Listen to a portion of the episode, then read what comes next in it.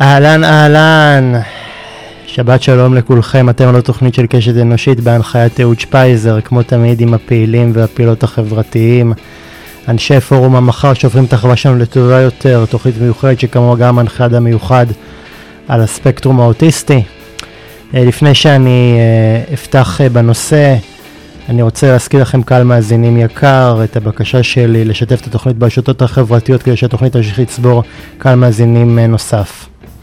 טוב, בואו נתחיל. אנחנו, אני חוזר מהפגרה שהתוכנית הייתה בה אחרי שבוע ואנחנו אה, עדיין במצב של מלחמה.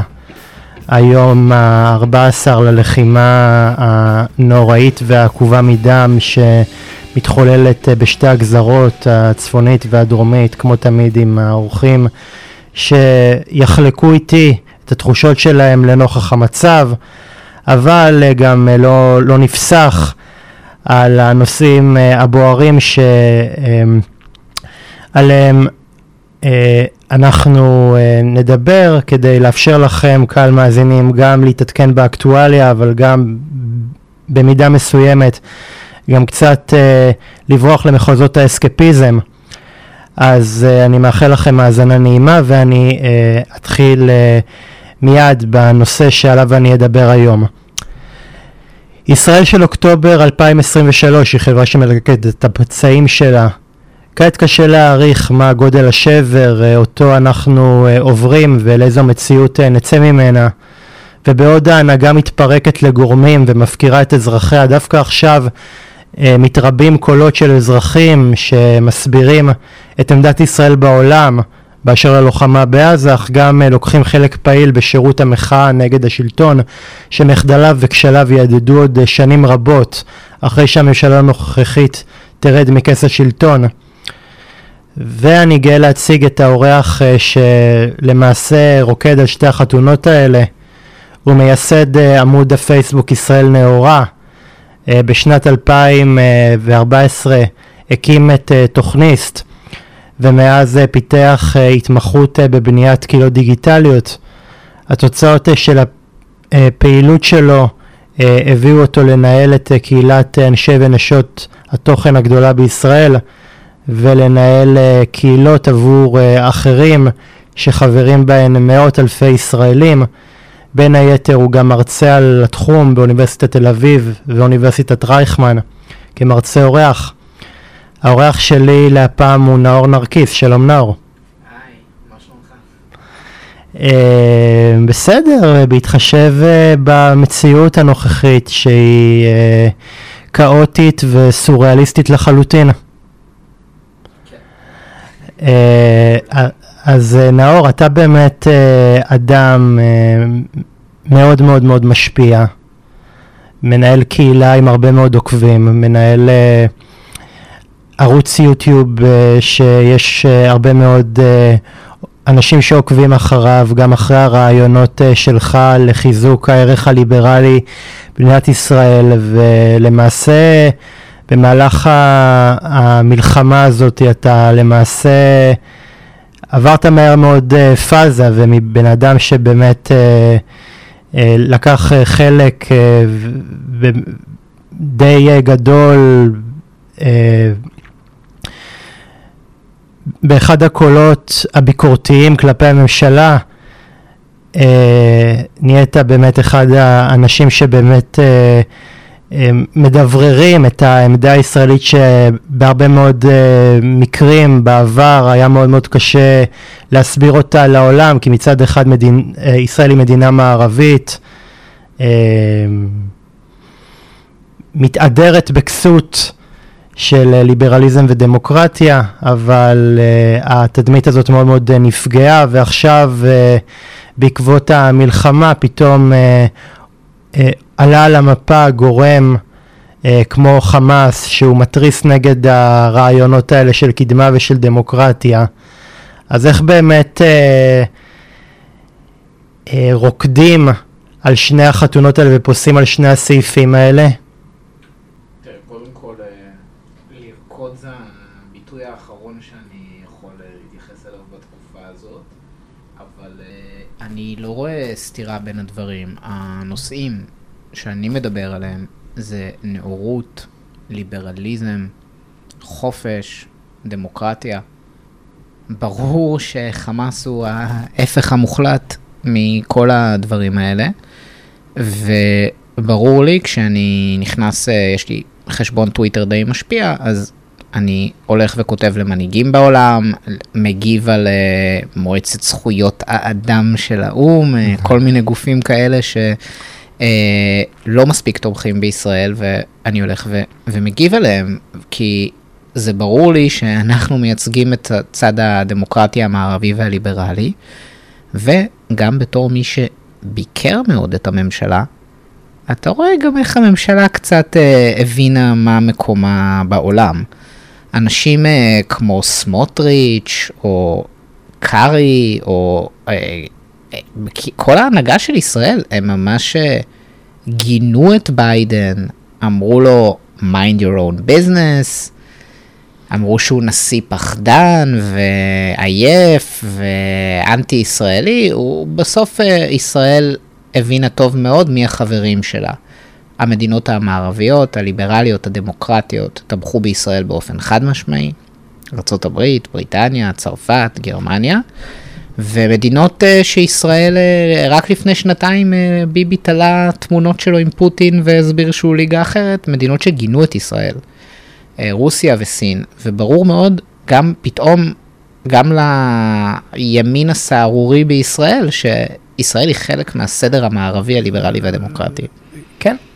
ואני חושב אה, שפתאום אה, הציבור בישראל התעורר למציאות שבהם על כס אה, ראש הממשלה יושב מנהיג חלול שנכשל בניהול המלחמה, מקרין איזושהי פסאדה מגוחכת ומה שנקרא נלעגת למנהיגות, לא לוקח אחריות ואני חושב שהציבור הבין, אוקיי, אם, אם, אם אין לנו כרגע הנהגה חזקה שהיא מה שנקרא מתווה את העניינים אז uh, אנחנו צריכים uh, להתעורר למציאות הזאת ובאמת uh, לקחת את העניינים ל, לידיים ובאמת להיות אדונים לגורלנו. משהו שהוא קצת גלותי במובן מצ, מסוים זה מאוד מצער כי הרבה פעמים אנחנו חושבים שהמנהיגים שלנו יושיעו אותנו ויעזרו לנו ו... לא זה המצב אה, של ישראל 2023. תראה, יש לי מילים לתאר לך כמה מסוכן, כמה מסוכנת העובדה שבנימין נתניהו יושב בראש הקבינט כראש הממשלה של המדינה ברגעים האלה. זה ממש מסוכן. תראה, נתניהו הוא בן של היסטוריון, mm-hmm. והוא 15 שנים כבר ראש הממשלה של ישראל. והדבר היחיד שבעיניי מעניין אותו כרגע, זה הלג'סי שלו. מה הוא ישאיר אחריו. זה משהו שמעניין הרבה מאוד פוליטיקאים בסוף השירות הציבורי שלהם. מעניין אותו איזה בית חולים יהיה על שמו, ואיזה כביש, ואיזה פארק. והוא הבין שהוא נמצא כרגע בתוך אירוע שהולך להפוך אותו להיות במצב יותר גרוע ממה שגולדה מאיר הייתה בו. אתה מכיר uh, כיכר גולדה מרכזי? או רחוב גולדה, או שדרות גולדה מרכזי? יש אולי איזה אחד קטן בחיפה. לא, אבל יש כמה לא- מבנים. לא, היא לא מוזכרת כמעט. תנסה לחשוב רגע על כמה מוזכר uh, רבין, וכמה מוזכרת גולדה. Uh, נתניהו מבין אני ש... חושב שבנימין נתניהו יהיה אפילו במקום עוד הרבה יותר הרבה, נמוך ממנה. הוא הרבה יותר גרוע. יהיה פה אנשים שלא יהיו מוכנים לדבר הזה. עכשיו, כרגע, במקום שהבן אדם הזה יתפטר מתפקידו וייתן למישהו אחר לנהל את המערכה הזאת, הוא מוביל את הקבינט כשמה שיש לו בראש זה איך הוא יוצא מזה גבר.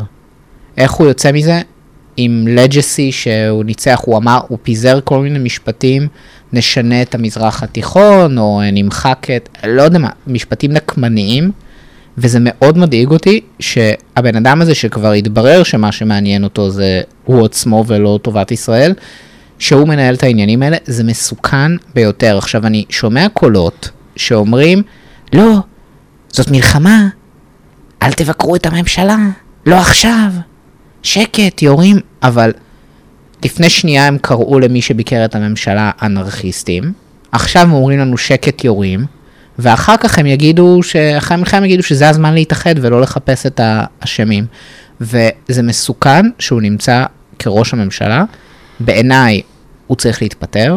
עכשיו, אני לא אלך עכשיו ואקים הפגנות, כי ברור לי שברמת המרחב הפיזי אי אפשר כרגע להקים הפגנות וכאלה. אבל גם אם אני כרגע עוסק ב-100% בהסברה ובלהגיד את העמדה של ישראל, שיהיה ברור אה, לנתניהו ולכל אה, השפוטים שלו, שאנחנו נשפוט אותם אחד-אחד. אתה אמרת אה, משפט שאני אה, לחלוטין אה, מזדהה איתו, ההתייחסות והרפרנס לשקט יורים, שדרך אגב זה לא רפרנס מהיום, כי אתה יודע, אני בתור אזרח שמאלן ליברל, אני רגיל שסותמים לי את הפה גם כשאין מלחמה. ו- נכון. ו- וביקורת כזאת היא הרבה יותר חריפה והרבה יותר ארסית כשיש מלחמה ואני יכול לשתף אותך שאני כתבתי איזושהי תגובה באחד הפוסטים שלך ו- ווואו איזה, איזה ביקורת חטפתי על משהו כתבת? שהוא אני אמרתי שצריך אה, אה, שה, שהביביסטים אה, הם, הם אנשים שאחרי המלחמה יש אה, להעמיד אותם לדין. ו, ואני כאילו עדיין אה, מחזיק בדעה הזאת, דעתי לא השתנתה כהוא זה, אני חושב שביבי והקלגסים שלו אחראים לפשעים מטורפים, מטורפים נגד חופש הביטוי בארץ, נגד פירור מוסדות המדינה, וזה, וזה לא רק אדם אחד, אלא זה מנגנון שלם של שופרות, של אנשי תקשורת, של פוליטיקאים, ו- ואת, ואת כל המנגנון הזה צריך להעמיד לדין. ואומרים, אה, ואומרים לי, הלו, הלו, הלו, זה לא, זה לא הזמן עכשיו, אל, אל תבקר אותם, תן למלחמה הזאת לעבור, ואז, אני, אני גם בספק אם אחרי שהמלחמה תסתיים יהיה אפשר, אה, יהיה אפשר לבקר, הרי אתה יודע ש... שהאנשים האלה מסוגלים לדברים שלא העלינו בחלומות הכי פרועים שלנו, אתה יודע, לקרוא ל... לאנשי צבא אנרכיסטים, אה, לקרוא... כן. תראה, אני לא חושב שצריך להעמיד בן אדם uh, לדין בגלל שהוא שם פתק מסוים uh, בקלפי, אני כן בהחלט חושב שהממשלה הזאת היא, היא, היא תצטרך לתת את הדין uh, בהרבה תחומים. מראש הממשלה ודרך השרים הכושלים שלו. העניין הוא כזה. לא רק יש, שרים, גם מנגנון. יש כן, פה מנגנון ענק. יש uh, אירועים שאתה כן יכול להעלות אותם על הדעת, אבל עד שהם לא קורים, אנשים לא מפנימים אותם. לדוגמה, עזוב שנייה כרגע את המלחמה, הולכת להיות בוודאות של 100% רעידת אדמה קטלנית בישראל, 100%. בטוח תהיה בחמישים שנים הקרובות רעידת אדמה קטלנית בישראל, ימותו בה מעל עשרת אלפים אנשים, לפי הערכות 16 אלף אנשים ימותו בה. וכל הממשלות של ישראל ב-30 שנים האחרונות בחרו, לא יודע מה, להשקיע בבתי ספר חרדיים שלא מלמדים ליבה או בשטויות אחרות, ולא לחזק מבנים בכל האזור שמטבריה דרך בית שאן אה, ודרומה, כל הציר של השבר הסורי-אפריקאי, ואנחנו בטוח נספוג 16 אלף הרוגים מהדבר, 100%. אבל רק כשזה יקרה, אני עכשיו יכול לדבר איתך על זה, וזה פרק בפודקאסט, רק כשהסיכון הזה יתממש, אנשים יבינו שצריך להתכונן לרעידת אדמה. זה פשוט, אנשים לא מבינים את זה לפני, אף אחד לא, אין לך כרגע שר בממשלה שיבוא ויגיד, תקשיבו, צריך לעצור הכל, צריך להתכונן לרעידת אדמה קטלנית. אותו הדבר נכון לגבי אירוע המלחמה הזה. אני יכולתי לבוא ולהגיד לפני שנה, חברים, זה לא דבר הגיוני לעשות מצור על שני מיליון איש בעזה ולא לעזור לפלסטינים לממש את הרצון הלאומי שלהם. יש מחיר לכיבוש. אבל עד שאנשים לא מבינים את זה, אי אפשר לדבר על זה. אני יכולתי להגיד לפני שנה, זה לא רציונלי להשקיע כסף בקצבאות אברכים או לפטור אוכלוסייה ענקית משירות צבאי, למה שאימא אחת תבכה בלילה שהבן שלה הולך לצבא, ואימא אחרת, אה, הבן שלה יהיה מוגן באוהלה של תורה. יכולתי להגיד את זה. אבל היום שאני אומר את זה, אנשים מבינים את זה, כי אימא שלי עכשיו, אח שלי נמצא עכשיו בגבול הצפון, והיא מודאגת, ולפני שנה, כשהייתי אומר את זה, זה היה נשמע לה כמו איזשהו דיון תיאורטי אה, צודק, אבל עכשיו היא מרגישה את זה. אז אתה, אתה יכול לתאר לעצמך חבר כנסת כמו אה, ישראל אייכלר מיהדות התורה, אומר היום בבוקר, אמירה שלו מלפני שלושה חודשים, ששירות צבאי פיזי בקרב הוא זהה ללמידת תורה? אחד המנוולים הגדולים, ישראל אייכלר. תראה, אני לא, אני אף פעם לא, אה, תבדוק אותי בכל הרעיונות, אני לא מקלל אנשים ולא זה, אני מתווכח רק עם עמדות. העמדה הזאת היא עמדה שאי אפשר להגיד אותה היום בישראל. אתה אל תקרא לו מנוול, אני אקרא לו מנוול. אני פשוט חושב שזה מאוד חשוב אה, בספירה ואם- הציבורית, לשמור על שפה נקייה. ואם יתבעו, אה, ואם יתבעו, ואם, אה, שזה גם אה, ויכוח תיאורטי, כי אני לא יודע כמה אנשים אה, מטריחים אה, להקשיב ללרלורים שלי, אבל אה, מקסימום אני אקבל תביעה ולא אתה. אה, נאור, הציבור הישראלי התעורר למציאות שבה אה, הוא צריך לנהל אה, שני אה, אה, מערכות הסברה, האחת אה, נגד אה, אויב מתועב שמעבר לגבול, שפשוט טבח למוות בהמוני בני אדם, ומערכה נוספת והיא מול הממשלה ומחדליה. איך לדעתך ניתן במציאות כזאת אה, לפעול אה, בשתי הזירות ולגייס את אה, דעת הקהל בארץ? תראה, קודם כל אנחנו כרגע, ב... אנחנו בעיצומה של מלחמה. ככל שהמלחמה מתארכת זה פועל לרעתנו. כי קודם כל דעת הציבור העולמית היא פשוט שוכחת וכבר עוברת לנושא הבא, והתמיכה בנו נשחקת. ולכן הנושא ההסברתי הוא, הוא סופר חשוב. הרבה אנשים מוכשרים שיש להם ידע בשפות או בהתבטאות או ביצירת וידאו אה, נרתמים לזה, וזה דבר אה, דרמטי. אתה גם, אתה גם טוב בצרפתית, לפי מה שהבנתי ממך. אה, כן, אני גם דובר אה, צרפתית וספרדית. אה, צרפתית יותר טובה מספרדית. פשוט גרתי בצרפת. אני גם אזרח צרפתי. אה, ואני חושב שהנושא של הממשלה, אה, יש הרבה אנשים בציבור שלנו שהם מודאגים מזה שכרגע משתיקים אותם, ובצדק. כי נתניהו ואוסף השופרות שלו, הם כבר מנסים לבנות נרטיב שונה לגמרי. הם מתחילים להאשים את, אה, רק את הצבא, הם מתחילים להאשים אה, רק את הדרג הניהולי, הם מנסים להתנער מכל אחריות, נתניהו לא לקח אחריות על הדבר הזה. הוא נפגש עם עיתונאים, הוא מוצא זמן אה, להיפגש איתם גם בזמן הזה, נפגש עם הראשים של ערוץ אה, 12 ו-13, אחרי שהוא החרים אותם אה, זמן ממושך. הוא חשוב לו לבנות את הנרטיב שלו כבר עכשיו. וגם אני רוצה להגיד עוד דבר, הוא רוצה שהמלחמה תתארך, כי הוא מבין שכל עוד המלחמה קיימת, אה, אה, הוא נשאר כ, כראש הממשלה. אבל אני גם רוצה להגיד עוד דבר. אי אפשר יותר to trick these people. כאילו לא יצליחו יותר אה, לעבוד עלינו אה, אה, כעם, אנשים פה התעוררו, התפכחו, אנשים מבינים את הנזק העצום שהוא עשה לישראל ועושה לישראל, ואנחנו ברגע שהמלחמה אה, תסתיים, יהיה לך פה מאות אלפי אנשים אבל במצב שמד... שיצבעו על הכנסת עד שיהיה בחירות. אני, אני מתנצל שאני קוטע אותך, אבל אני חייב רגע להבין, להבין את זה.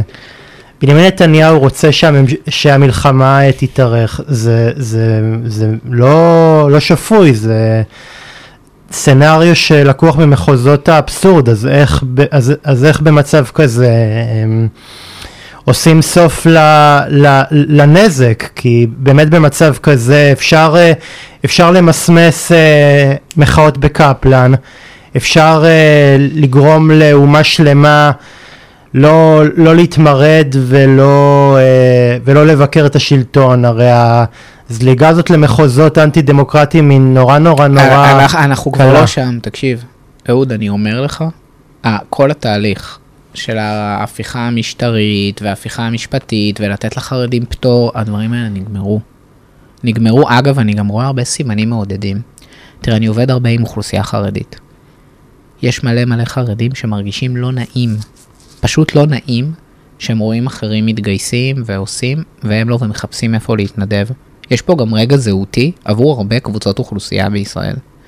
החרדים, יכול שזה רגע זהותי, שאפשר גם לרתום אותם להיות חלק מהחברה הישראלית ולהפסיק את מגמת ההתבדלות. יש אבל- לך רגע שבו הרבה אנשים שהם אה, שהיו ביביסטים במשך שנים והלכו באופן עיוור אחרי נתניהו, עושים חשבון נפש. עכשיו, לא צריך לבוא ולהגיד שהם פושעים ושהם אה, זה, צריך לחבק אותם, יהיה אנש, הרבה אנשים כאלה שהם אה, יתפכחו מהדבר הזה, ואני חושב שתהיה כאן גם איזושהי חזרה לציונות בסיסית, שזה להיות בבית לאומי לעם היהודי בצורה דמוקרטית וחופשית, שחי בביטחון, ואנחנו נתכנס סביב האתוס הזה, ואני מנסה לראות פה לא בצורה ורודה רק את הדברים הטובים, אני באמת חושב שזה המצב שאנחנו נמצאים בו, והרבה מגמות שליליות של ההפיכה המשטרית והאנטי דמוקרטיות והזליגה הזאת לפתאום לחפש בעלי ברית שהם לא ארצות הברית וכאלה, זה נגמר. הבנו בדיוק איפה אנחנו נמצאים בסדר העולמי. ההזויים החדשים זה סמוטריץ' וחבריו, ובן גביר וחבריו, שאנשים היום מבכים, אבל הם לא מבינים איך הם נתנו את המפתחות למדינה לשני אנשים שגם השתמטו מצה"ל וגם עשו פעולות נגד המדינה שבגינן צה"ל לא אה, רצה אותם. אה, ולא שאני לא אומר שאנשים אזרחיים לא יכולים להיות, אבל אנשים שממש אה, עשו פעולות נגד המדינה לא יכולים להיות שם. אה, אנחנו הולכים להתכנס סביב האתוס החדש הזה, וזה המקום שאנחנו צריכים אה, לכוון אליו. כרגע צריך לעסוק באמת בלאהוב אחד את השני, אני, אני לא צוחק, ו, ולחבק ולעזור, יש הרבה אנשים שהקרובים שלהם מתו, הם לא מסוגלים כרגע לשמוע ולהקל שום אה, מסר שהוא uh, פוליטי, אבל ה, היום של אחרי המלחמה הוא יגיע, ואנחנו נגיע לכל ה-64 שהובילו אותנו לסיטואציה אותי הזאת. זה, מפ... אותי זה מפחיד ש... ייווצר כאן מצב שהמלחמה הזאת תימשך ו- והממשלה הזאת תוכל, תוכל אה, להמשיך לכהן דרך כל מיני אה, חוקים דרקוניים וכל מיני צווי חירום. זה לא יקרה, ו... זה לא יקרה. תראה, יש דברים שאני קורא להם אינסטינקט דמוקרטי. אינסטינקט דמוקרטי. הרי לביבי ב- בחודש יוני לדעתי, הוא פיטר את גלנט. פיטר אותו. הוא היה יכול, נכון? מבחינה טכנית, יש לו 64, יש לו ממשלה שתומכת בו, יש לו זה. היה יכול לפטר אותו, נכון? נכון. אבל הייתה תגובה מיידית של העם, הלכנו, כבשנו את האלון, ירדנו לשם וזה, והוא הבין שהוא לא יכול לעשות הכל, שיש מגבלות לכוח. והוא, והוא, והוא חזר בו. אגב, תאר לעצמך מה היה קורה אם הוא היה מפטר אותו, ועכשיו אפילו גלנט לא היה שם, היה לך שם את uh, ביבי ואת אוסף ה... Uh, באמת אנשים שהם, הם, אין להם שום ידע. לא החזיקו, לא, לא עברו טירונות 0-2. כל טירונית בזיקים במקום שהגיבורים האלה הצליחו להציל את הבסיס, יש לה יותר הכשרה צבאית מבן גביר, צריך רגע להבין את זה. אז יש גם אינסטינקט דמוקרטי והם לא יוכלו לעשות את זה. יש פה עם שמאוד כועס, לא, you can't escape from it. זה לא מקום שהטריקים הרגילים של נתניהו יעשו את זה. אגב, אני ממש מרחם עליו. הרי זה בן אדם שבמשך שנים היה בטוח בפני עצמו שהוא סוג של צ'רצ'יל, שהוא המזהיר האגרסיבי שפועל, ובעצם הוא התגלה כצ'מברליין. הוא התגלה כצ'מברליין, שבעצם היה ראש ממשלת בריטניה שהתפייס, והוא לא טיפל באיומים על ישראל. אם אני יכול רגע להוסיף משפט על, אני לא שונא אותו מבחינה אישית, אני מסתכל רק על אידיאולוגיה.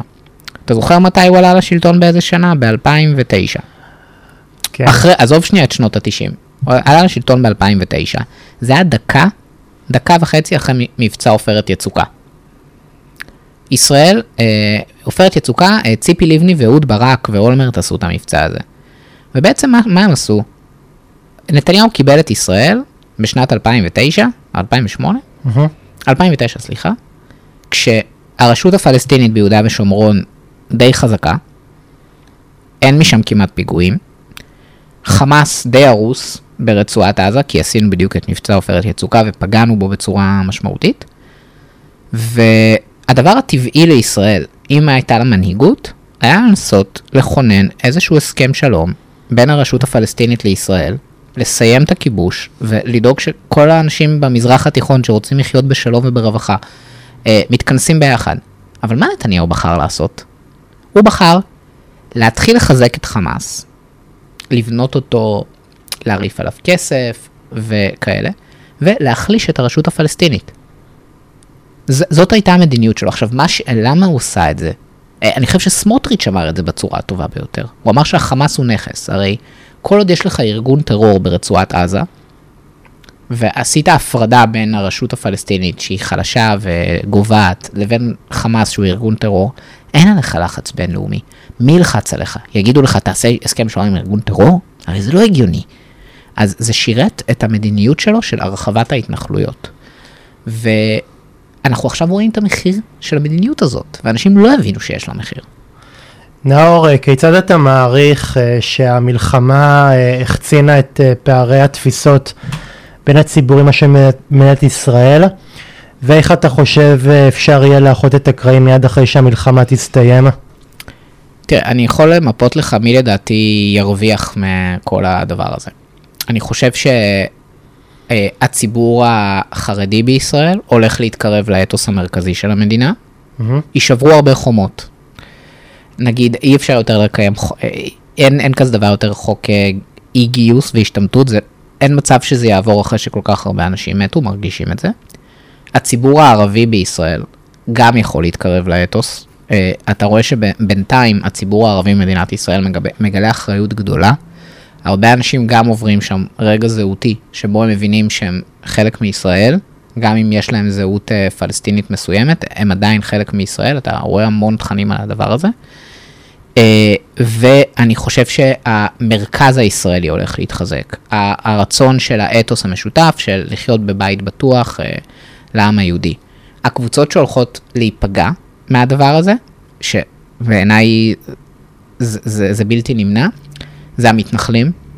הם כרגע נתפסים כקיצוניים, כשורפי כפרים, ככל החבר'ה האלה כמו צבי סוכות שהלכו והקימו שם אה, לא רק צבי סוכות, שנאה אה, בחווארה, אורית סטרוק, אורית סטרוק, כל האנשים לימור, האלה. לימור אה, הר כן, לימור סון הר מלך, אני פשוט הייתי בשוק, אני שמעתי אותה לפני חודש מגנה על רוצח, שהוא מישהו שבית המשפט קבע שהוא רוצח, מגנה עליו ומתארת אותו בתור איזשהו צדיק.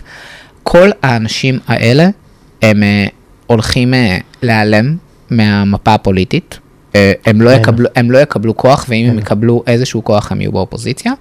והאתוס של המתנחלים ונערי הגבעות, הבנו שזה נערי הזוועות, וזה הולך מאוד מאוד מאוד להתמתן, הקולות האלה. גם הכלבים הנובחים, גילינו שהם לא יודעים לנשוך.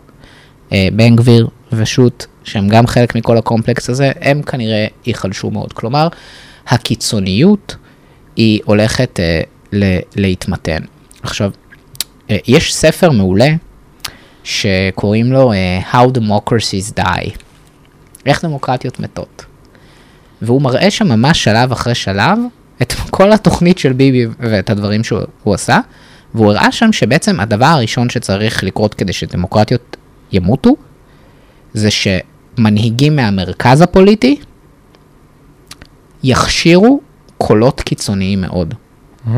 אפילו ידברו איתם, יזמינו אותם לרעיון, יראו אותם כבני שווים. אתה ראית איך ביבי עבר ממצב שהוא אה, די החרים את בן גביר, ובן גביר לא היה הכל לגיטימי לפני איזה שלוש או ארבע מערכות בחירות.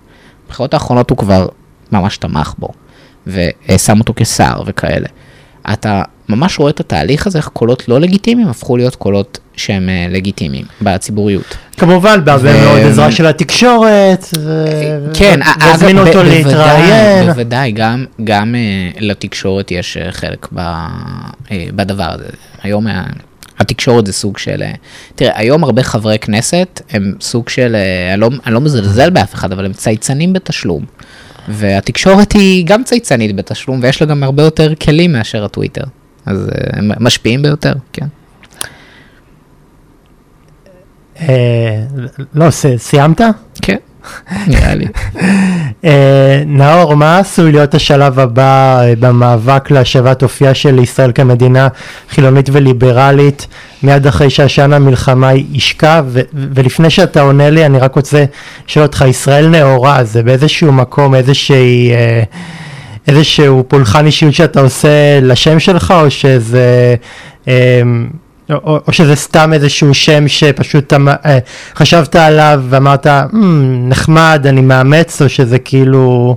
לא, חס ושלום, זה לא, זה לא פולחן אישיות, אבל אני כן אגיד לך שאני בן אדם של מילים, ואני גם אה, מבין רגע אסטרטגיה. אני רציתי, תראה, יש מיליון מסרים בראש שלך שעוברים, ופרסומות, ודברים, ורעש.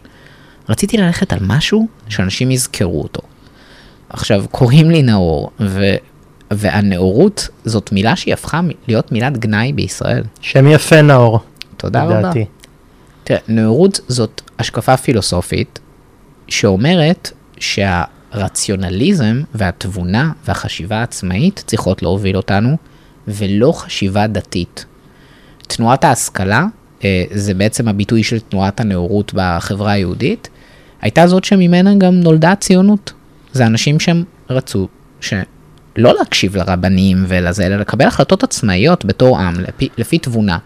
והביטוי הציבור הנאור הפך להיות מילת גנאי על ידי אה, אוכלוסיות דתיות בישראל אה, וימניות בערך משנות התשעים, כשאהרון ברק, אני לא יודע אם אתה מכיר את הפסיקה הזאת, אבל אהרון ברק, אה, נשיא בית המשפט העליון לשעבר, הוא אמר שכאשר ה, אה, הערך הדמוקרטי והיהודי של מדינת ישראל מתנגשים זה בזה, וצריך לפסוק, צריך לשפוט לפי אמות המידה של הציבור הנאור בישראל.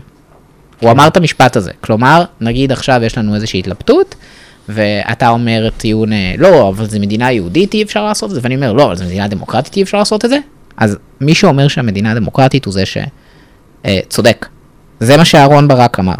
אה, אני חושב שאחר כך הוא גם קצת התחרט על השימוש בביטוי הזה, אבל זה היה הרגע שבו כל האוכלוסייה הימנית וזה, התחילה לשנוא את בית המשפט העליון, כי היא הבינה שהוא הולך לפסוק לפי רציונליות, ולא לפי השקפה דתית. ואם אנחנו חפצי חיים, אנחנו חייבים לשפוט לפי אמות מידה רציונליות. תראה, מה שמחרפן אותי במדינה, זה שכל כך הרבה החלטות כאן מתקבלות לפי שיקול דתי ולא שיקול רציונלי. אני, אני רק רוצה להרחיב על זה, כי זאת נקודה שהיא בוערת בי, היא בוערת בי. אין אף מומחה תחבורה בעולם, בכדור הארץ, אין אחד שיגיד לך, תסגור 21% מהזמן את התחבורה הציבורית. בנית רכבת קלה, בנית רכבת, בנית תשתיות, תסגור אותם 21% מהזמן. אין אף מומחה בעולם שיגיד לך את זה. זה, הנה, ראינו איך זה פגע בביטחון, כי ביום שבת של המלחמה, האויב שלנו ידע שלא יהיה רכבות שיקחו אנשים אבל זה לא רק, רגע, שנייה. לא רק ביום של המלחמה, גם שבוע אחרי זה היה ויכוח שהוא אבסורדי, אם לאפשר למטוסים מנתב"ג נכון, לנחות או לא נכון. לא לנחות. אין לך אף מומחה לחינוך בכדור הארץ שיגיד לך, כן, תקשיב, זה ממש אחלה רעיון, שרבע מהילדים בכיתה א' עד כיתה י"ב לא ילמדו מתמטיקה ואנגלית, זה רעיון מצוין, זה טוב. אין אף מומחה כזה בעולם. ואין לך אף מומחה בעולם שיגיד לך, כן, כשאנשים מתחתנים ומתגרשים, צריך שזה אוסף של רבנים יחליט אה, מה יהיה הדין ביניהם, והאישה תוכל אה, להיות תחת הרבנים, ואין לך מומחה כזה. אז שורה עצומה של החלטות במדינת ישראל, היא לא מתקבלת לפי שיקול רציונלי, אלא לפי שיקול דתי, אפילו נושאי ביטחון. הרי אם אתה מחוקק במדינת ישראל, שזו מדינה קטנה מוקפת אויבים במזרח התיכון, חוק שפוטר 20% מהאוכלוסייה בערך, אני אומר 20% כי החרדים הם אמנם 12% מהאוכלוסייה, אבל הם 20% מהאוכלוסייה בגיל 18 או 25%, ואתה פוטר אותה מגיוס, אתה פוגע ברצון של ה-75% האחרים להתגייס. ואתה גם מעמיד אותנו במצב שלא יהיו לנו עתודות צבאיות למקרה של מלחמה. אתה פוגע, אתה בעצם הורס את צבא העם. אז האם אנחנו, המדינה הנאורה היהודית שקמה אחרי שהבנו מה קורה כשאנחנו מקשיבים לרבנים ולא יכולים להגן על עצמנו, למה שהמדינה שלנו, אה, רבנים יחליטו על מה יקרה כאן? אני חושב כל שזה, כך הרבה החלטות. אני חושב שזה ילך אה, וידעך אחרי המלחמה, כי אני חושב שאחת הסיבות שבגללם הגענו לאסון הנוראי הזה, זה בגלל שלאורך הרבה מאוד זמן העדפנו אה, להקשיב לאנשים שההבנה שלהם בנושאים צבאיים, בנושאים כלכליים בנושאים אה, חברתיים הייתה כל כך כל כך מוגבלת להיבט ההלכתי. נכון. ובסופו של דבר אה, זה, זה שיחק לרעתנו, כי. אנחנו, כי אנחנו התעוררנו בוקר אחד למציאות שבה ישראל שתמיד אה, מכרה את עצמה לעולם כאומת סטארט-אפ וכל מיני דברים כאלה, פתאום הגיע למצב שהשירותים החברתיים קורסים, ישראלים פשוט נכון. נסים על נפשם, וכל זה קרה בגלל ש- שבאיזשהו מקום אנחנו אה, חיזקנו את, ה- אה, אה, את השרץ, ו- וכשזה טפח למימדים מפלצתיים, אז פתאום כולם אה, התעוררו, וההתעוררות הייתה מאוד מאוד מאוד קשה נכון, וכואבת. אגב, גם אה, אה, הרבה מהערכים של השמאל בישראל, הם נשחקו מאוד בשנים האחרונות, ואתה רואה איך אה, היום אנשים מבינים את המחיר של זה. אנשים חשבו, באמת, אני, אני קראתי ספר לא מזמן של איזה בחור בשם אה, אורי כץ, של, אה, אה, על הכלכלה הישראלית, ו... אתה רואה אותו אומר כן בוא בוא בוא נבטל את צה"ל בוא נבטל את צבא העם בוא נעשה צבא קטן בוא נשמיד את כל המשרדים החברתיים ופתאום כשאתה קורא את זה ואתה מבין שלא היה שירותים חברתיים אין אין מדינה נעלמה המדינה ואנשים מתחילים להתרים כסף וקונים ציוד לצבא ואחים לנשק הפכו להיות המשרד אה, לאספקה אתה מבין שהמדינה פשוט נעלמה. ואני חושב שאנחנו צריכים רגע לבוא ולראות איזה שירותים חברתיים ראויים אנחנו כן צריכים לתת. עכשיו, עוד ספר שהוא בעיניי סופר חשוב למה שקורה פה, זה, אה, דיברתי על זה קצת עם הרעידות אדמה ולא הזכרתי את השם של הספר, זה ברבור שחור של נסים טלב. מכיר, מכיר את, ה- הוא, את הספר. הוא בעצם אומר שהתזה שלו בספר זה שכל מדינה, כל בן אדם, כל ארגון צריך להכין את עצמו לתרחיש קטסטרופה, אסון, שהוודאות להתממשות שלו היא 100%. למשל רעידת אדמה היא דוגמה כזאת, או מלחמה בסדר גודל אה, רב חזיתית היא אירוע כזה. ולכן ישראל היא לא מדינה שיכולה להרשות לעצמה שלא יהיו לה שירותים חברתיים ליום הזה, או שלא יהיה לה צבא, אה, צבא מילואים גדול שהיא יכולה לשים אותו ולפרוס אותו על כל הגבולות שלה למשך שלושה חודשים, פעם בשלושים שנה. אי אפשר פשוט לאפשר את זה במקום שאנחנו חיים בו. אה, צריך להפנים את זה. אה, וכל מדינה חשופה לברבורים שחורים מסוג אה, כזה או אחר. ברור, שמע, גם, אה, גם לפני אה, 30 שנה לא היה תרחיש אה, שמטוסים אה, יפגעו במגדלי התאומים ובאמת אה, יעמידו את האומה הכי חזקה אה, בעולם במצב אה, שבו היא מתמודדת מול, אה, מול איום טרור. כן, אגב, ביידן. ביידן אמר משפט מדהים, אה, חוץ מזה שהוא התגלה באמת כציוני מאוד גדול וכאוהב ישראל, אני, אני לא הופתעתי מזה, אבל אה, אני חושב שכולם פה בישראל אה, מאוד התרגשו ממנו. כן, הי- היה גם, ואמר, הי- הייתה גם התפכחות לגבי בעל הברית, פתאום אותם אנשים שבאמת מכרו את טראמפ כאוהב ציון, פתאום ראו את התגובה מאוד כן, מאוד... טראמפ הוא היה סוג של יותר דיבורים מאשר זה, אבל אני, אני רגע רוצה לבוא ו, ולה, ולהגיד משהו דרמטי. ביידן אמר, אל תעשו את הטעות שארצות הברית עשתה 11, אחרי 11 בספטמבר. אל תעשו אותה. ארצות הברית רצה למלחמה באפגניסטן. ובספרי דיפלומטיה, אה, גם אה, הנרי קיסינג'ר כתב על זה, שהיה שר החוץ האמריקאי וכו', שאחת הטעויות של ארצות הברית אחרי 11 בספטמבר, זה שבמקום לקחת את הרגע שבו היא הייתה ממש מעצמת על אחרי התמוטטות ברית המועצות, ולחזק את השליטה שלה, ב- ב- מול סין, עם, עם, עם, עם, עם ליד דרום קוריאה, עם טיוואן, היא הלכה ועשתה מלחמה מאוד יקרה, עקובה מדם, בלי שום הישגים, באפגניסטן, מתוך רצון נקמני. מתוך רצון נקמני, ממש ככה, כי, כי הציבור בארצות הברית רצה את זה, הוא אמר, ביידן אמר לישראל, אל תעשו את הטעות שאנחנו עשינו ב-2001, אל תלכו עכשיו סתם ל... להציב מטרות לא, לא הגיוניות. תפעלו מתוך שקילות ומתוך uh, רציונליות. אגב, כשאני מסתכל כרגע על ההנהגה של ישראל, uh, אני שמח שגנץ ואייזנקוט נכנסו לקבינט, כי זה באמת היה מאוד מדאיג שאדם כמו ביבי יקבל שם את ההחלטות אה, לבדו, או בן גביר וסמוטריץ'. שהמדע ישמור עלינו מהם.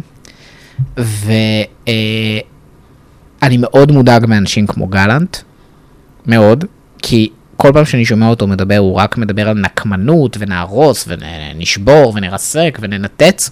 אני רוצה אנשים רציונליים, קרים, נקמה מוגשת קרה, היא לא מוגשת בעצבים. ואני כן אה, רגוע יחסית אה, מהרמטכ"ל ומהדרג הפיקודי, לקחו אחריות, זה אנשים אחראים, הם ידעו איך אה, בסוף להתמודד עם זה. נאור, כן. בוא נדבר על עוד תחום שבו אתה מתמקד, והוא ההסברה הישראלית בעולם. לפני המלחמה שישראל מנהלת, כיום מול חמאס, דעת הקהל לא ידעה את ישראל, והיו אף כאלו שסלדו מההתנהלות שלה. כיצד המלחמה בחמאס הצליחה לגרום למהפך בדעת הקהל העולמית כלפי ישראל? אני חושב שהיא הבליטה כמה דברים. אה, אני, גם בארצות הברית וגם באירופה התפתחה מעין תזה כזאת של, אה, של השמאל שם, הפרוגרסיבי, שישראל היא, היא בעייתית. היא, היא כוח כובש, וזה נכון, אנחנו מדינה כובשת, ואני מסכים עם הדבר הזה. והעמדה האוטומטית שלהם הייתה להגן על הפלסטינים. אבל כרגע נוצר מצב שבו הרבה אנשים, גם בשמאל האירופאי והאמריקאי, ברור שאתה עדיין רואה את אלה שיפגינו נגד ישראל, אבל הרבה אנשים רגע התפכחו והם הבינו שמישהו ליברלי, מישהו דמוקרטי, מישהו שוחר חירות וחופש, הוא חייב לתמוך בישראל מול הדבר הזה. כי זה לא עניין של אה, שתי מדינות שנלחמות אחת בשנייה, וזה לא עניין של אה, אה, ישראלים נגד פלסטינים. זה עניין של ארגון טרור דתי ורצחני, עם עמדות אה, שהן אה, כמעט אה, אה, תיאולוגיות להרוג אה, את, ה, את האדם האחר, כן, אה, דאעש. זו השוואה מצוינת. אה, לבין אה, מדינה שהיא בסוף דמוקרטית שגם הותקפה, לא תקפה. וזה הדגיש את ההבדלים האלה של מי נמצא באיזה צד. עכשיו, חשוב לי להגיד כאן עוד משהו. אנחנו צריכים להפנים בתור ישראלים שהכיבוש הוא דבר שאנחנו חייבים לסיים אותו. אין כזה דבר שאנחנו סתם נהרוס את רצועת עזה. אני שומע הרבה אנשים שהם באמת, אה, כואב להם, ואנשים שהם מכירים מתו, גם אני מכיר, אבל אנחנו לא הולכים להרוג שני מיליון אנשים ברצועת עזה. ושני מיליון אנשים ברצועת עזה הם לא האויב של מדינת ישראל. גם כשאני בא ומסביר, אני, אני בא ואני אומר, Free Palestine from Hamas. בואו, אה, הרי בלי תוכנית מדינית ביום שאחרי המלחמה, שהיא ברורה, אין, אין לדבר הזה תוחלת, אין לך סיבה שחיילים ימותו בקרב אם אין לך תוכנית מדינית אחר כך, ואין תוכנית מדינית אחרת חוץ מלעשות שלום בין ישראל לבין הגורמים הפלסטינים שרוצים לחיות ברווחה ובשלום. אני אגיד לך מה הבעיה, מה הבעיה שלי עם ההסברה הישראלית. כן. שההסברה הישראלית היא לא מדברת על, על פרוגרמות ועל תוכניות ליום שאחרי, אלא היא מדברת נכון. על הכאן ועכשיו, על, על זה שיורים בנו אנחנו מתקיפים. ואני חושב על זה שהסברה מהסוג הזה היא הרי אינפנטילית להחריד, כי בסופו של דבר, אם אתה רק מתקיף, אבל אתה גם לא בונה אופק לשלום, לגמרי. ואופק, אז אתה באיזשהו מקום מחבל לעצמך, ואני אומר, איך יכול להיות שאנחנו רק נהיה בצד הנוקם, ובצד שכל הזמן משיב מלחמה שערה, אבל אנחנו גם לא נהיה... בתוך המערך ההסברתי גם יהיה לנו איזשהו שיקול רציונלי. אני שומע אנשים בני גילי שהם, שהם גם לא, לא אנשי ימין, ימין קיצונים, אלא אנשים במרכז אומרים, אנחנו צריכים לכבוש את עזה, להרוג אותם עד, עד הילד האחרון. אני אומר להם, רגע, את, אתם יודעים בכלל מה זה אומר לכבוש את עזה? אתם אומרים מה זה, אתם אתם יכולים לשאת בהשלכות של להפוך את עזה למגרש חנייה, זאת אומרת, תחש... תפעילו היגיון, כן, אל, תדברו מהב... את... אל תדברו מהבטן, תפעילו היגיון. ו- כן. וגם, מה, מה יהיה ביום שאחרי שנכבוש את עזה? מה זה אומר? צריך לתת להם שירותים. אי אפשר רק לפעול מהבטן. כן, זה, זה, זה מדהים. בגלל זה אנחנו צריכים בישראל הנהגה רציונלית. הרי ברור גם לבן אדם הכי עצבני שיש, שאנחנו לא הולכים להרוג שני מיליון אנשים. זה לא אנחנו, אנחנו לא נעשה שואה, שנהרוג בה את כל תושבי עזה, ואנחנו לא נהפוך את עזה למגרש חניה. אנחנו צריכים להבין שאנחנו פועלים בתוך עולם עם דיפלומטיה, עם בני אדם, עם אינטרסים לאומיים. עכשיו, ארצות הברית, ביידן הגיע לקבינט בישראל והוא שאל את הקבינט, מה, אוקיי, ומה אתם תעשו ביום שאחרי? בואו תגידו לי מה המטרות, הרי אה, אוטופון קלאוזביץ', אה, הגרמני, שהוא היה מומחה במלחמה, הוא אמר, המלחמה היא, אה, היא המשך הדיפלומטיה בדרכים אחרות. אנחנו צריכים להבין מה אנחנו רוצים שיקרה בסוף אה, מבחינה דיפלומטית. עכשיו, אנחנו לא יכולים סתם לכתוש ולהרוס ולהרוג ולצפות שהמצב ישתפר. הוא לא ישתפר אם אנחנו לא נהיה עם פתרון שהוא אה, גם דיפלומטי ליום סיום המלחמה. אחרת כל החיילים שימותו ועומדים למות חיילים, הם אה, אה, ימותו פשוט לשווא. ואנחנו חייבים אה, אה, בסוף להוביל למצב שבו אה, הגורמים המתונים יותר, זה יכול להיות מהרשות הפלסטינית, זה יכול להיות איזשהו כוח בינלאומי, בסוף נכנסים לעזה, גם אם אנחנו נכבוש אותה, זה לא בשביל עכשיו לה, להקים שם אה, יישובים, זה בשביל זמנית לנקות את החמאס שם מהרצועה, ולהביא אותנו פחות או יותר למצב שהיינו בו ב-2009, כשביבי עלה לשלטון. לחזק את הרשות הפלסטינית ולהרוס את הטרור בחמאס. מה הגדולה של ארצות הברית? למה זאת מדינה שהיא ראויה להערכה? בגלל שב-1944, בעיצומה של מלחמת העולם השנייה, הגרמנים היו תחת שלטון נאצי, נכון? כן. ארה"ב לא אמרה בוא נהרוג את כל הגרמנים, בוא נהרוג 40-50 מיליון איש. אה, יפנים הגיעו והתאבדו עם קמיקזות, הרסו להם את פרל ארבור, אה, שנאו אמריקאים בדם. במאי 1945 מלחמת העולם מסתיימת, יום אחר כך ארה"ב יאללה תוכנית שיקום לגרמניה, תוכנית שיקום ליפן, הייתם אויבים שלנו, מחר בבוקר אתם בני ברית שלנו.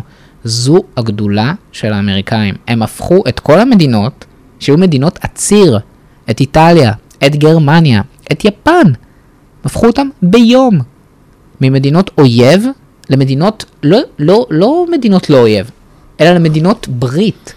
ובגלל זה, זאת הגדולה האמריקאית. הם הצליחו להבין לא את השיקול הנקמני, אלא את השיקול הרציונלי. וגם ישראל צריכה לאמץ את המדיניות האמריקאית הזאת מול עזה. המת... ואז גם יהיה לי קל להסביר את זה. אני לא אגיד, המטרה שלנו היא למוטט את החמאס, לשחרר את התושבים שם משלטון שהוא טרור, ולדאוג לרווחה הכוללת של כל התושבים באזור. אני גם חושב שהיינו יכולים להפוך את עזה למקום הרבה יותר טוב ממה שהוא היום, אבל פשוט בגלל uh, רפיון של המנהיגים ובגלל ניסיון להתחנף לבייס, כל פעם ישראל החמיצה את ההזדמנות הזאתי, ולמרות שישראל ידעה שב, שחמאס זה, זה קבוצה של אנשים אפלים, רעים, שלא אכפת להם, אז עזוב אה, מזכויות, אה, זכויות העם היהודי ומחיי אה, העם היהודי, מהחיים של, ה, של האזרחים שלהם עצמם לא היה להם אכפת. כן, תראה. אני גם רוצה גם להגיד משהו, גם בתור איש, אה, אתה יודע מה בחרתי, אני בחרתי מרץ, ו, אה, ואני בעד שיהיה פתרון של שתי מדינות לשני עמים, אני בעד הזכות של הפלסטינים להגדרה עצמית. אני כן צריך לבוא ולהגיד כאן, אה, אבו מאזן הוא גם גורם בעייתי, הוא מכחיש שואה, הוא גם תומך בטרור, הוא, הוא, הוא, הוא, יש בו המון דברים מאוד מאוד בעייתיים. אי אפשר להטיל את כל האשמה על ישראל, אבל אנחנו הכוח המוביל ואנחנו צריכים להכתיב מה אנחנו רוצים שיהיה כאן. אחד הפחדים זה לא שתהיה מדינה פלסטינית חזקה שתהרוס את ישראל. אחד הפחדים זה שתהיה מדינה פלסטינית חלשה, שארגוני טרור אה, ישתלטו עליה. ואני חושב שאחד הפתרונות שאנחנו צריכים ליישם מול הפלסטינים, זה לתת להם ביהודה ושומרון ובעזה שליטה אזרחית מלאה שלהם, ושליטה ביטחונית שלנו. מה זה אומר? שבין רצועת עזה למצרים יהיה כוח ישראלי, שיוודא שם את המעברים, אנחנו לא הולכים לכבוש את האוכלוסייה האזרחית שם ולנהל אותה. אתה יודע, לכבוש זה בסוף אומר שכמו שיש לך אלוף פיקוד מרכז שמנהל את כל השטחים, יהיה לך אלוף פיקוד דרום שמנהל את כל עזה, או אלוף פיקוד עזה, לא יודע מה יהיה שם. אנחנו לא רוצים את הדבר הזה, אנחנו צריכים שליטה ביטחונית ישראלית ושליטה אזרחית פלסטינית. זה פתרון שבינתיים יכול להיות הפתרון הטוב ביותר, הוא כן יאפשר לפלסטינים לחיות בכבוד, והוא יאפשר לנו אה, להימנע מהסיכון הביטחוני. בזה שהכל אה, יהיה שם. ואני מדבר איתך גם פתרונות פרקטיים. עכשיו לגבי המתנחלים ביהודה ושומרון, אני חושב שאני מכיר מתנחלים. הם, הרבה מהם, יש בהם איזושהי קנאות דתית, שמאוד חשוב להם לגור בשטח מסוים. לחלקם יש גם הרבה אלימות כלפי האוכלוסייה שם מסביב. אני אומר, מבחינתי, שהמתנחלים יהיו חלק מפלסטין העתידית. אני, יכול, אני לא חושב ככה, לישראל. אני חושב ככה הרבה מאוד שנים. תהיה להם אזרחות כפולה פלסטינית וישראלית, והם יגורו בקבר אה, יוסף, או קבר רחל, או קבר רחב הזונה, לא יודע מה שהם ימצאו שם, ויגורו שם אה, ליד איפה שאיזה קברים שהם רוצים, ויהיו חלק מתושבי פלסטין. ולא צריך אה, שהמדינה הפלסטינית תהיה 100% מוסלמית, שיהיה להם איזה מיעוט של איזה 10% יהודים שיתמודדו עם המתנחלים שם בעצמם. כן. זאת, זאת באמת אוכלוסייה שהיא, אה, אה, אני לא רוצה להגיד כל המתנחלים, אבל אני כן אומר, זאת אוכלוסייה שמבזה את מדינת ישראל. אני ראיתי בשנה האחרונה את שורפי הכפרים שם. עכשיו, בשביל שיהיה 400 או 500 אנשים שהולכים לשרוף כפר, וזה, וזה התמונות שהיו, זה הדברים שעלו שם. הם צריכים, צריך שיהיו בבית עשרות אלפי אנשים שתומכים בדבר הזה. זאת אוכלוסייה קיצונית ביותר, אלימה מאוד, עליונות יהודית, כל הדברים הרעים שאפשר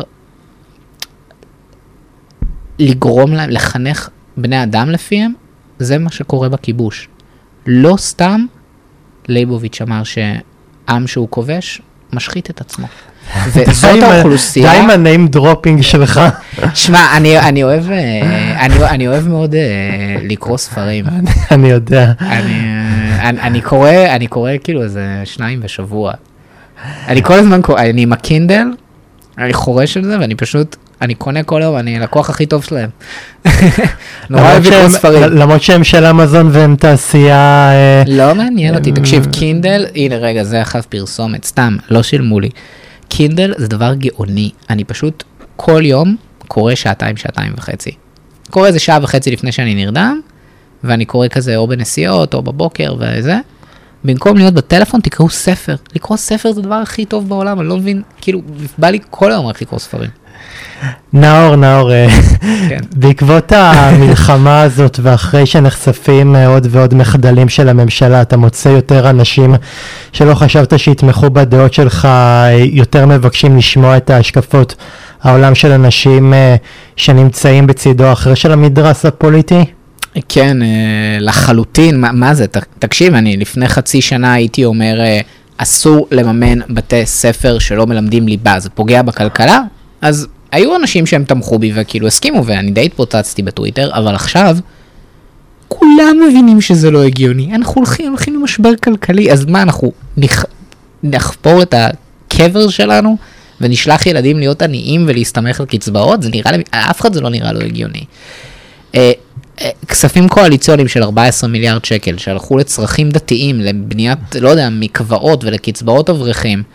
אני באתי ואמרתי על זה, ואנשים מאוד התעצבנו, ו- וזה, אבל זה לא הגיע למיינסטרים. ועכשיו, קחו את כל הכסף משם ותביאו אותו לעוטף עזה, על מה אתם מדברים איתנו על קצבת אברכים בכלל? למה התפילות הצילו מישהו? התפילות עזרו למישהו?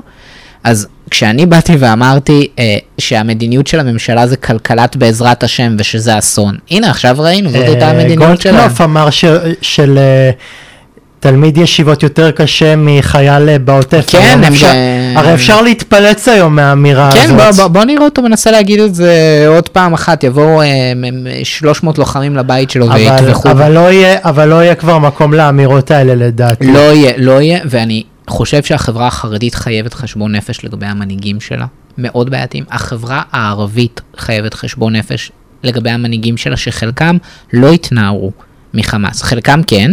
אבל חלקם לא, לא בצורה מספיק חדה, והחברה הערבית צריכה גם להתנער מהם, וגם החברה היהודית צריכה להתנער מהמנהיגים דווקא, הנוכחיים שלה. דווקא מנסור עבאס לדעתי הם מאוד... הוא כן, הוא כן, אבל ה- חלק מהרשימה הערבית אה, אה, מזעזעים. המשותפת, הם, הם מזעזעים, הם לא היו מסוגלים לבוא ולהגיד לציבור שלהם את האמת. וזה מקומם כי אני עובד עם ערבים ישראלים, אני חי איתם, יש הרבה אנשים שם שמתים מעצבים על המנהיגים שם. לדעתי, לדעתי הולך להיות כמה דברים בעקבות המלחמה הזאת, ואחד הדברים אה, שהולכים להשתנות זה הרכב המנהיגים הנוכחים. לא, לא יכול להיות כן. שלא יהיה איזשהו מנגנון שמדי פעם י- יעשה רפרש להנהגה. כן. כי, כי אנחנו רואים את אותם מנהיגים, ו- וזה אנשים שכבר לפני חודש בערך היו נשמעים כמו, כמו המיינסטרים, והיום ב- אחרי חודש ואחרי uh, שאנחנו כבר uh, שבוע שלישי לתוך האירועים האלה, כבר נשמעים לא, לא רלוונטיים, נשמעים כאילו הם הוקרצו מאיזה סרט תראה, מדע בדיוני. גם המלחמה היא יצרנית המנהיגות הגדולה ביותר. הרי אנשים באמת חשבו לפני חודש שבן גביר הוא מנהיג. הם באמת חשבו את זה. אנשים בחרו בו כי הם חשבו שהוא מנהיג. בן גביר. בן אדם שכל מה שהוא עושה מסתכם בלנבוח בטוויטר, בלי ניסיון, בלי הבנה, טיקטוק. בלי כלום, בטיק טוק, בלי שום דבר. תראה איך הוא נעלם מתחת למנהרות ברגע שהוא מסתתר ביחד עם החמאס ברגע שפתחה המלחמה. לעומת זאת, אנשים כמו יאיר גולן ממרץ, שטלי גוטליב, אני מצאתי את הציוץ שלה, קראה לו מגן המחבלים לפני שנה, וגלית דיסטל אה, קראה לו אה, אנרכיסט אה, לא יודע מה, בן אדם שהגיע לשטח וחילץ אנשים. ואתה רואה המון מנהיגות ברמה המקומית של קצינים ושל חיילים ושל כיתות כוננות, ואתה רואה מי המנהיגים האמיתיים. ולעומת זאת אתה מסתכל על הממשלה ואתה לא רואה שם את המנהיגות הזאת. אז המלחמה היא מבליטה מאוד מי הם המנהיגים האמיתיים, ואני רוצה רגע להמר לך פה. לדעתי, בפעם הבאה שיהיה בחירות, ויהיה בחירות, או ב-2024 כנראה תהיה שנת בחירות, יותר מ-40% מחברי הכנסת יתחלפו לך. יהיה לך שם לא ממש... רק, אבל, אה, אבל זה לא רק אה, חבר, חברי כנסת מהימין ומהציונות הדתית והמפלגות הדתיות. גם מהשמאל, כן. גם, גם, גם בשמאל, נגיד, אה, נגיד, מרב מיכאלי חייבת uh, להתחלף. חייב uh, לקום איזשהו, uh, איזשהו חלופה uh, שמאלית שתסחוף אחרי האנשים. הרי אני חושב שהחברה הישראלית היא חברה ש, שכמהה למ- למנהיגים, חברה יתומה שבאיזשהו כן. מקום uh, אמרה לעצמה, וואו, גם אני רוצה ביידן, גם אני רוצה מנהיג כזה ש... נכון. שיאחד אותנו, ואני חושב ש... ש... שכמו שב-73 ה... כל ההנהגה השתנתה. לא, אתה ו- טועה. רגע, שנייה, אני- אתה, אני רגע רוצה, ל- אני אוהב היסטוריה דווקא. אה, מלחמת יום הכיפורים פרצה ערב בחירות, היה אמור להיות בחירות בנובמבר באותה שנה, והיא פרצה באוקטובר. ונדחו הבחירות לכנסת בגלל המלחמה, וגולדה זכתה בבחירות שאחרי המלחמה. זכתה בהן, רגע, רגע. ונשארה ראש הממשלה. שנייה, שנייה. אז אתה- תשים לב לא. אתה, אתה, אתה צודק, אתה צודק, אבל, אבל אה, מה שקרה זה שבעקבות המ- המלחמה קם אה, מוטי אשכנזי, שבאמת אה, גרם להרבה מאוד אה, אזרחים לדרוש דין וחשבון מהמנהיגים שלו, ובאמת אה, במפא"י היו חילופי אה, שלטון. אבל, ו- אבל לקח שלוש שנים עד ש... כן. ארבע שנים, מ-73, 77, כן, ארבע שנים עד שבאמת השלטון התחלף. זה לא קרה מיידי, ומיד אחרי, מיד אחרי המלחמה, גולדה כן ניצחה בבחירות. צריך רגע גם לזכור את העובדה הזאת. כי העם חזר פשוט לנקודה האחרונה, אתה הולך לאיבוד, אתה חוזר לנקודה האחרונה ש... שהיית בה. אני לא חושב שזה מה שיקרה כאן, אבל אה, אה, אה, כן, בואו לפחות נדייק. בעובדות ההיסטוריות. אוקיי, בסדר. Um, אני, אני מסכים איתך לגבי הנקודה האחרונה, לא, לא חשבתי אחרת. Uh, נאור, אה, כיצד אתה מעריך שבתקופת המלחמה ניתן להסביר את הצד הישראלי בסכסוך, ועל ידי כך. למנוע זליגה למחוזות אה, אנטישמיים שמאשימים את ישראל בפשעי מלחמה נגד האזרחים הפלסטינים?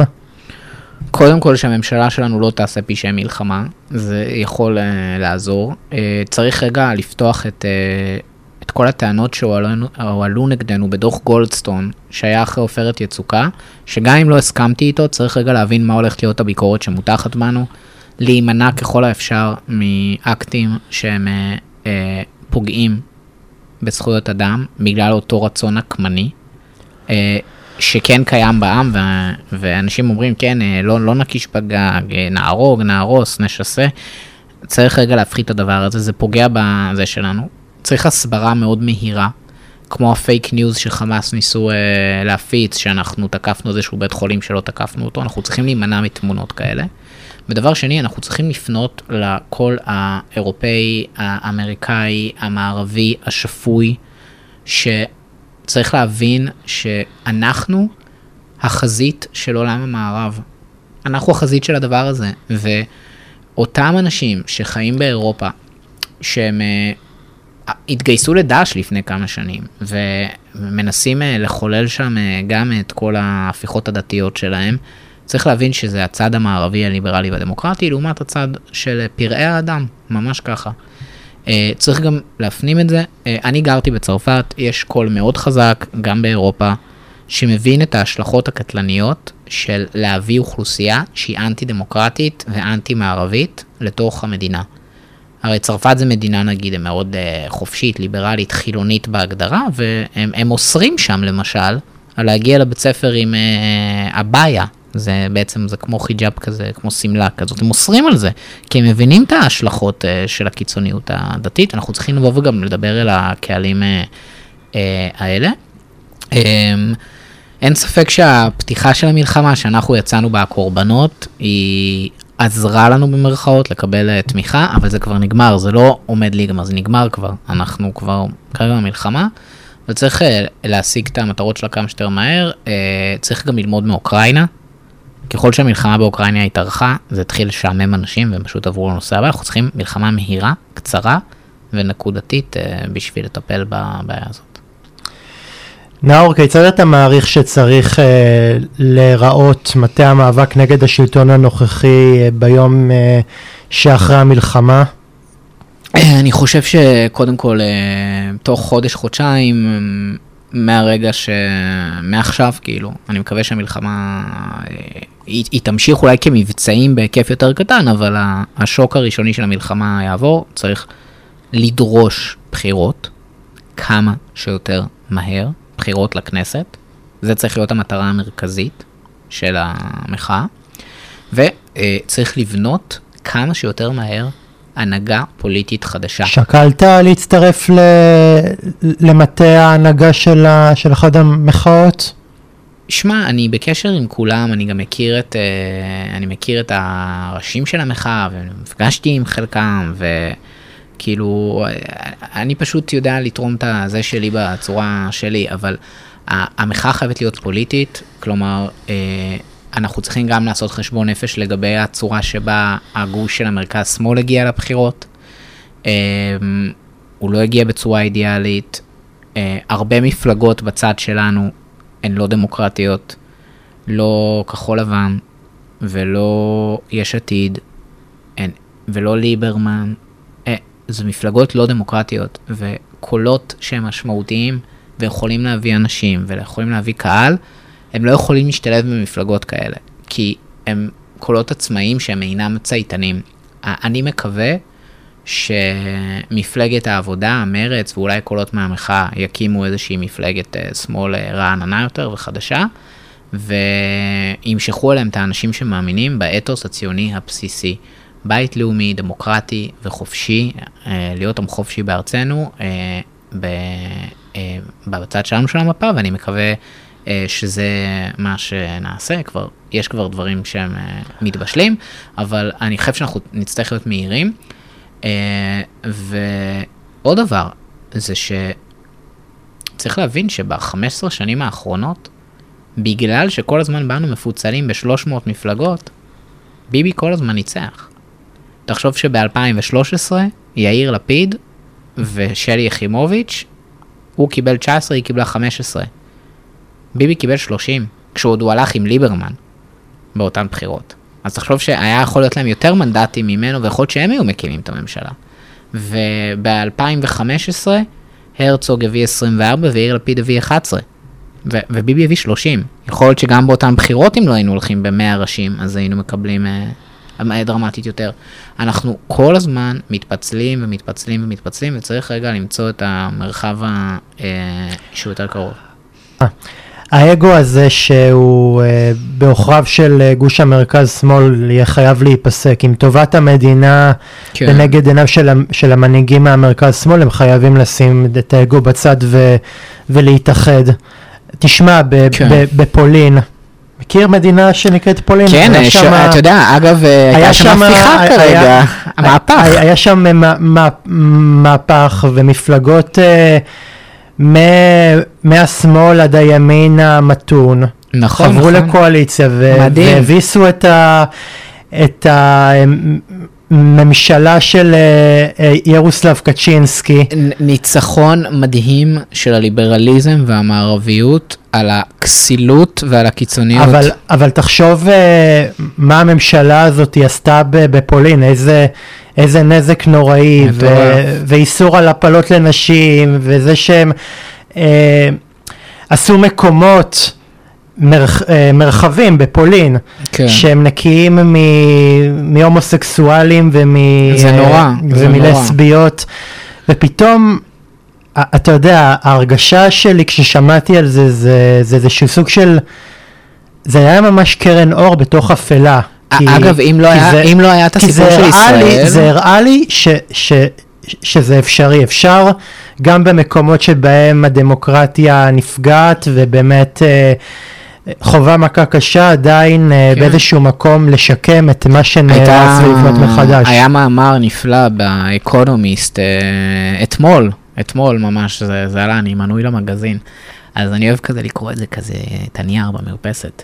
אז הוא, הוא, הוא, הם אמרו, אם לא היה עכשיו את המלחמה בישראל, כולם היו מדברים רק על פולין, על איך העולם המערבי, הדמוקרטי, הליברלי, החופשי, הצ, הצליח להתרפא מהדבר הזה, בטח- וזה בטח חשוב. לך זה בשורות אה, טובות אה, בתור, אה, בתור להט"ב, שבטח כן. נחשף ל... לעדויות המצמררות מ- מ- מפולין, מדינה שהייתה, שהייתה דמוקרטית. נכון, יצא לחלוטין. מה, יצא מה... מה התפרקות של ברית המועצות כדמוקרטיה מערבית ופשוט מה שנקרא עברה נסיגה אחורנית למחוזות כן. אה, שהרבה מאוד אזרחים פולנים אה, כן, תראה, גם אה, בהרבה, אני- אמנם... להשתחרר ממנה. אני אמנם גדלתי בישראל באזור ליברלי, וגם ההורים שלי הם אנשים פתוחים, ולי לא הייתה בעיה לצאת מהארון בגיל 17, ואני בזוגיות, ומבחינתי הכל טוב, אבל אנחנו צריכים לזכור שגם בישראל יש מרחבים עצומים שבהם הומופוביה ולהט"בופוביה הן קיימות. זה קיים גם, ב, גם בכיבוש, אצל המתנחלים, זה קיים גם אה, בחוגים אה, של הציונות הדתית. זה קיים בחברה החרדית בצורה מפחידה, וזה קיים גם בחברה הערבית, וזה קיים גם בחברה הפלסטינית. זאת אומרת שרוב האנשים שגרים בין הירדן לים, הם אנשים שחווים להט"בופוביה ביום יום שלהם. עכשיו, ואני אני, אני המקרה החריג, אני לא המקרה הרגיל, ואני צריך, צריך רגע להפנים את זה. אה, יש התעללות בהומואים ובלסביות ובטראנס ובבי וכולם. גם בגדה המערבית, גם ברצועת עזה וגם בתוך ישראל. אני, אני מזכיר לך שיש לנו חברי כנסת מזעזעים שתומכים באלימות נגד uh, טרנסים. הייתה את המיכל ולדיגר הזאת שהלכה והפגינה מול איזה ילד uh, טרנס. ויש לנו uh, את אייכלר ש... מיהדות התורה שישבה בין, uh, הוא אמר שהומואים הם יותר גרועים מחמאס וחיזבאללה. לא, זה לא היה אייכלר, זה היה אה, פינדרוס. אה, יצחק פינדרוס, סליחה, סליחה שהתב... שבלבלתי בין שני התכשיטים האלה, אבל uh, אנחנו חווים את זה גם פה בישראל, וזה לא מובן מאליו, אנחנו חייבים uh, לה, לה, להרחיב את המעגל של הזכויות שלנו ולקרב עוד אנשים לה, לאג'נדה הזאת. Uh, אני, אני למשל חושב הזכות לאמץ היא אחד הדברים הכי חשובים שצריך לתת ללהט"בים היום. במיוחד לאור המלחמה הזאת שאתה רואה ש, שמלא ילדים נו- נותרו יתומים. אולי יש משפחות להט"ביות שיכולות לאמץ אותם. ונישואים, גם לנו מגיע גם שמעתי על הזאת. הרבה מאוד אה, להט"בים מחוץ לארון אה, שנרצחו ב, במלחמה. כן, היה את הזוג, כן. את הקצין שעמד להתחתן בדיוק. ו... כן, גם היה את ה... איך קוראים לילד היפה הזה ש... שמת, אה, ש... שהוא הלך למסיבה הזאת אה. ברעים, מיד אחרי שהוא אה, יצא מהארון ובאמת אה, וואו. חבק את הבן זוג שלו. אני תכף אזכר בשם. תקשיב, אם אבל- יש משהו שמחרפן אותי במלחמה הזאת, זה הקלות הבלתי נסבלת של המוות וחוסר החשיבות שלו. הרי, הרי כאילו לפני שנה, אם מישהו היה מת או חייל היה נחטף, נגיד כמו גלעד שליט, כל המדינה ידעה את השם שלו. אתה יודע להגיד שמות של חמישה חטופים? כנראה שלא. אה, לא יודע, זה לא בוחן, אבל אני, אומר, אנחנו פשוט אומרים, אבל כן, עוד מישהו תשמע, מת, עוד תשמע. מישהו נחטף, וזה נהיה פשוט בלתי נסבל. אבל, אבל, אבל, אבל נאור, תשמע, אני גם חושב שגם את ההרוגים ב-9-11, אה, הרבה אנשים בקושי זוכרים. ברור. תשמע, אה, בגלל זה אני אומר, הכמויות פה, אנחנו לא תופסים אותן. אני, אה, תשמע, זה, מזע, זה מזעזע, ובאמת כל מוות אה, של אדם אה, פרטי הוא טרגדיה. למשל, אני, אני יכול לחשוב על, על אנשים שמתו, אבל אני זוכר אותם בשמם ה... הפרטי, וכמובן שמאחורי כל בן אדם כזה עומד ברור. סיפור אה, מדהים של חירוף נפש ושל אצילות, שהיא באמת, גם אם אני אחיה עוד עשר פעמים, אני לא אגיע ל- לקצה ה... ברור, ה- ברור, ה- אנחנו עברנו פה טרגדיה, תראה, אף אחד לא חשב שבישראל, במדינה שלנו, במדינת היהודים, עם הצבא שלנו, יכול להיות אה, פוגרום, יכול להיות טבח ב- באזרחים, זה, זה טראומה שהיא תימשך אה, שנים רבות, אנשים ראו מראות שהם אה, בלתי נתפסים. כן. זה מראות שאתה מכיר מסיפורים על השואה, ואתה אומר, לא, אה, זה, זה מציאות שהיא כן. קורמת עור וגידים. באבי יאר בארי. כן. נאור, לקראת סיום, אה, אילו שינויים לטובה ולרעה אתה מעריך שיהיו בעקבות המלחמה הזאת עבור החברה הישראלית? אני חושב שעבור כל בני האדם שחיים בין הירדן לים, יהודים, ערבים, פלסטינים, כולם, אה, יהיה שיפור. אני חושב שאנחנו נחזור לאתוס הדמוקרטי-ליברלי בצורה המובהקת ביותר. אני חושב שיתחיל בישראל תהליך לסיום הכיבוש כמו שהכרנו אותו.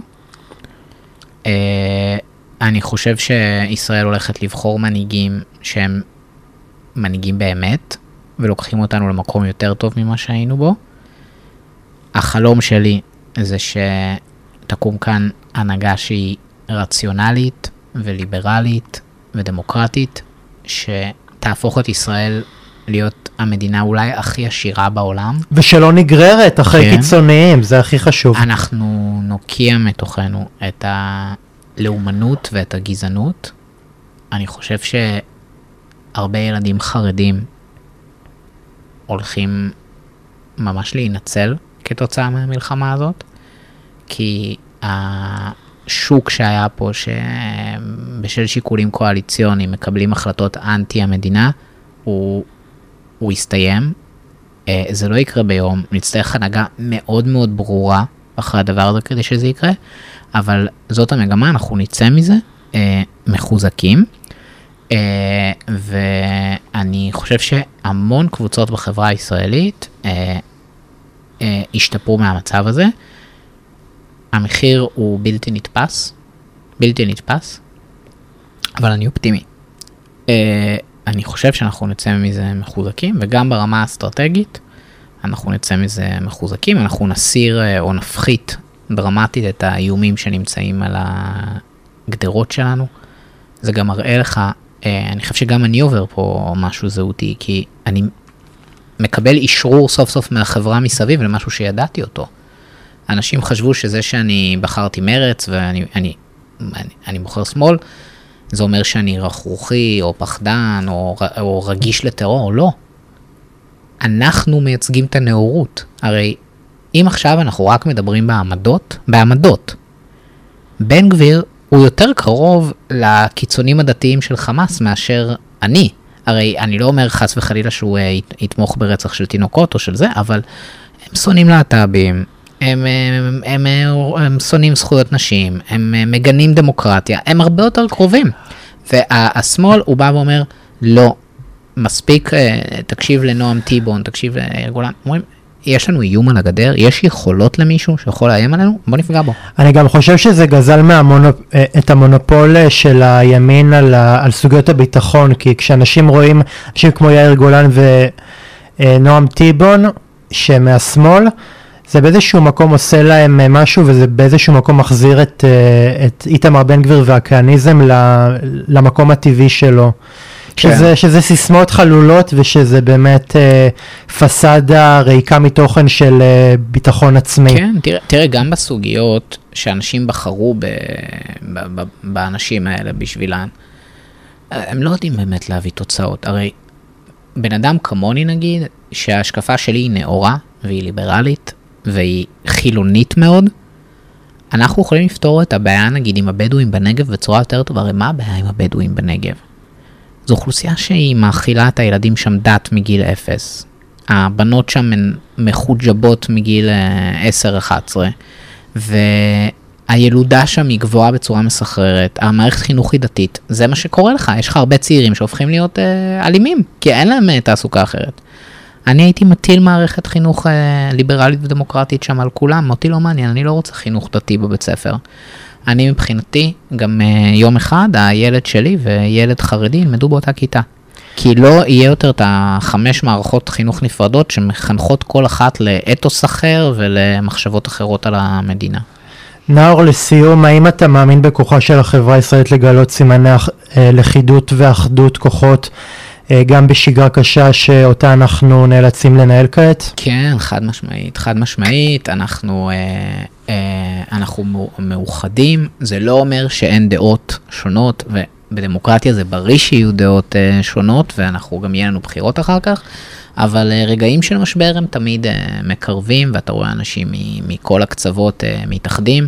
אנשים שהורגלו בשנה האחרונה, בגלל אנשים כמו יריב לוין, או סמוטריץ', או בן גביר, לחשוב עליהם, או ביבי, לחשוב אחד על השני כאויבים, גילינו שאנחנו לא אויבים כל כך. אני יכול להגיד שאני מרגיש גם שהמצפון שלי נקי. אני לעולם לא מקלל, אני לא משתמש בשפה נמוכה, לא קראתי לאף אחד... מחבל או אנרכיסט או זה, אה, אבל אנחנו צריכים להוקיע את זה מתוכנו, אבל אני, אני ממש בטוח בכוח שלנו בתור אה, חברה לקום אה, מהמקום הזה. נלך קדימה. נאור יקירי, אני שמח שבאת לפה ובאמת עזרת לי לגייס מעט אופטימיות בתקופה הלא פשוטה הזאת, אז אני באמת מצדיע, מצדיע לך ובאמת תמשיך להפיץ את המסר האמיץ והמעורר השראה שלך לעולם. ואני רוצה לאחל לכם, קהל מאזינים יקר, תודה רבה שהייתם איתי, ואני כמובן מחזק את ידיכם, ובאמת שנצא מהתקופה הזאת כמנצחים. ואם גם אתם רוצים לקחת חלק בתוכנית שלי, נצרו איתי קשר למספר הטלפון וגם למייל, וכנראה שזה מכתוב מלמעלה, הצלחתי להעביר uh, תוכנית uh, שלמה uh, מבלי uh, להתפנות לפה uh, למרחב המוגן, אז זה באמת uh, שיחוק שאין דברים כאלה. אז תודה רבה לכם, ו... נשתמע בפרק הבא של קשת אנושית.